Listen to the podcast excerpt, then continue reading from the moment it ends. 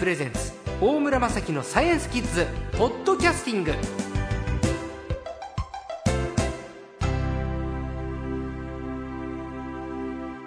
さあ今週の最高もですね前回に続きましてライターの江川明彦さんです。こんにちは。こんにちは。よろしくお願いします、えーブラジル明日ですよワールドカップ。そうですね。いよいよですね。コートジボワール戦。はいどうしますか？あれですよね。他のギリシャとコロンビアがとってもなんか世界ランクなんかでも上の方ですから、えーギリシャが10 10位位？コロンビアが5 5位。コートジボワール21位です21位ですか、はい。とここで勝っておきたいっていうのは。もちろんですよ。ね。4年前は初戦カメルーンに勝ってるんで、勝ってますね。そアフリカにはね、分がいいんですよ、日本は。それときと同じですね。アフリカ勢と初戦で当たるそうです。ここで勝ちたい。はい。ところでしょうね。勝ってほしいですね。そうなんですよね。であとは、現地のやっぱり気温なども含めて、まあ日本の選手からするとどうかということなんですけどね。ええ。初戦。さあ、ブラジルなんですけど、赤道の通る国であり、えー初戦の海沿いのレシフェという町で戦いますけれど。レシフェですね、い。ちょっと調べてみたら、あのーあれですね、気温が最高気温でもう30度ぐらいになりますし、はい。あのー最低気温も低高いんですね。ですから、涼しい時間帯を狙ってもかなり気温は高いと。ああと、レシフェの6月は1年間で一番雨が多い季節で、ってことは湿度がかなり高いですね。まあ、日本とじゃあ似たような状況そうですよね。高温多湿の、うんあの、日本の夏に近いような状態と考えればいいんじゃないでしょうかね。うんただ赤道直下ですから、まあ、どのくらいの暑さなのかは、はいあれですよね。あーどうだろう。コートジボワールも暑さに強いと思いますけどねアフリカなので。ね。でもあちらはちょっと空気乾燥してそうですあね。あそうか。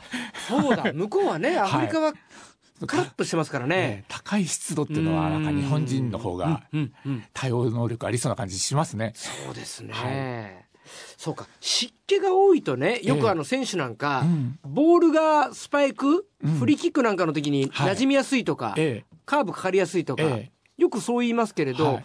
湿度高いとその辺有利じゃないえ、ですか？どうなんでしょうね。あの、細かく言うと本当にそうかもしれませんけども、ただ、ボールというのもですね、以前は、えー革だったんですけども、今は合成比較を使っててですね、水分を吸わないんですね。だから雨が降っても、あの、なんか濡れても、重さが、まあ、変わらないようにはい。そうしてあるわけですけども、ですから、あのー川の時代はね湿度なんかで随分違ったと思いますけども、はい。今はそんなには変わらない。と。そうなんですか、はい。確かに今のボールねつるんとしてますから、ええ。そうかあれ合成比較なんですね。そうなんですね。どんな条件でもまあ同じという。同じ。大体同じになるとうん。あの水を吸って重くなったりはしないそうですね。えーはい。そうか。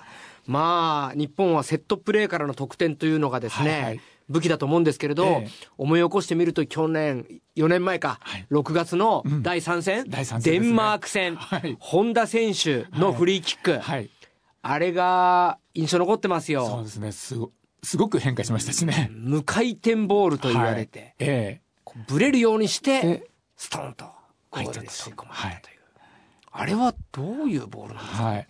あのー普通のインステップキックというう蹴り方で普通にシュートを打つと、はい。あのーボールにはバックスピンがかかるんですね。はい。バックスピンがかかって飛んでいくと、はい。そうすると少しボールがですねこう浮き上がるような伸びてくるような感じの飛び方をするんです。バックスピンね。はい。ゴルフと同じですね。ゴルフと同じですね。はいは、はい。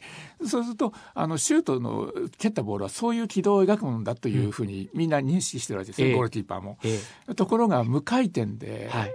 蹴蹴りますと、そのスピンがないので、あの、そのスピンをかけた普通のシュートに比べると、落ちて見えるんですね。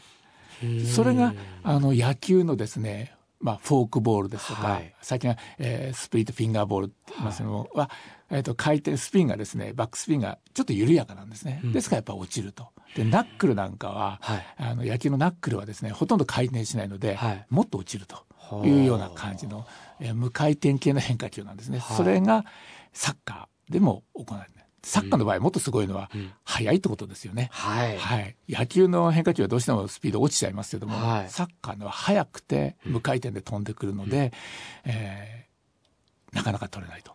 それに加えて、はい。その4年前の、あのーワールドカップで使われたボールにも影響あの関係してるんですね。今回とボール違いますよね。はい前回ジャブラニというボール。はい、ジャブラニという、はい昔のサッカーボールっていうのはその五角形が12枚はと六角形が20枚こう32枚のパネルをええ組み合わせた、まあ、いわゆるサッカーボールのあの形はい。になってるんですけども、えっと、2002年からあのす正確な球にするためにもうちょっとこう考えられたあの曲線を生かしたあパネルを組み合わせるボールになってるんですね。そうなんですか？はい、で前回のジャブラには、えええっと、8枚のパネルをあの組み合わせて、まあ、ボールの球にしてあるんですけども、はあのい。ひょうたんみたいな形のね。そうですねあの、はいあれが、ああれ8枚？8枚だ ?8 枚だけでできてたんですか？そうですね、はい、で今度の、えーブラズーカっていう、ええあーボールは6枚なんですね。ブラズーカ。はい今回使われるボールは6枚で6枚丸作ってるんですか？あの野球なんかは2枚ですよね。あ、確かに。あ、そうだ。い。野球の、プロ野球の公式ボールは、ひょうたんみたいな形2枚二で、でか丸作ってる。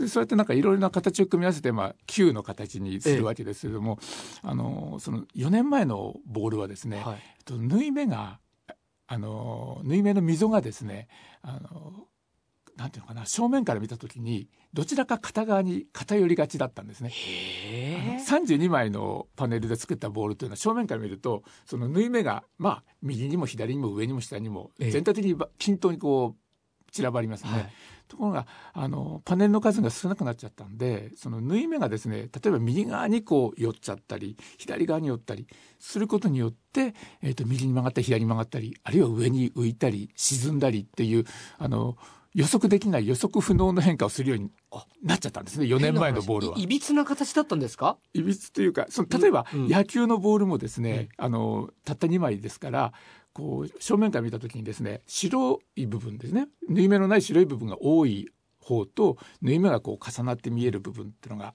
ありますできちゃいますよね、はいはい。均等にはなかなかならない、はそれと同じように枚数が少ないのでなかなか均等にならないんですね。ですからぶあの4年前のジャブラにはこう揺れるうん。あの不規則に揺れるシュートっていうのがはいたくさんでしてそれが、まあ、本田選手の蹴ったのもそうだったわけですよね、すごいうんもう本当に考えられないような変化をして、シュート決まってしまうと。今回はでも6枚になったってことは、よりそうなるってことところがですねやっぱり4年前にええ。あれだけ変化しちゃったので、やっぱりちょっとまずいと思ったんじゃないかと思いますけれども、へあの枚数は6枚というふうに減ってるんですけれども、え一枚一枚がですね非常にこう複雑な形の1枚なんですよ。へえ。ですからその6枚組み合わせたその縫い目の長さはですね、4年前のジャブラニよりも測ったわけじゃないですけども、一目見ただけでも相当長いなって感じがするんですね。でボールをこう正面から見た時にはい。まあどっち向きにしてもですね、ええまあ、大体こう縫い目が多いですから、はい。バラバラっと均等に散らばると。ですからあの4年前のようなですね、はいあの大きく揺れるようなシュートっていうのは今回は出ないんじゃないかって言われてるんですね。いやーしかしみんな世の中お祭りで明日行くぞって言ってるのにこんな科学的に語り合ってる番組って僕らだけでしょう ね。はい。どうもありがとうございます。いやいやいやいや。よし、あとはもう、明日を待つだけですね。いやーもう時間ですね。ありがとうございました。えー今週の最高はライターの江川明彦さんでした。どうもありがとうございました。ありがとうございました。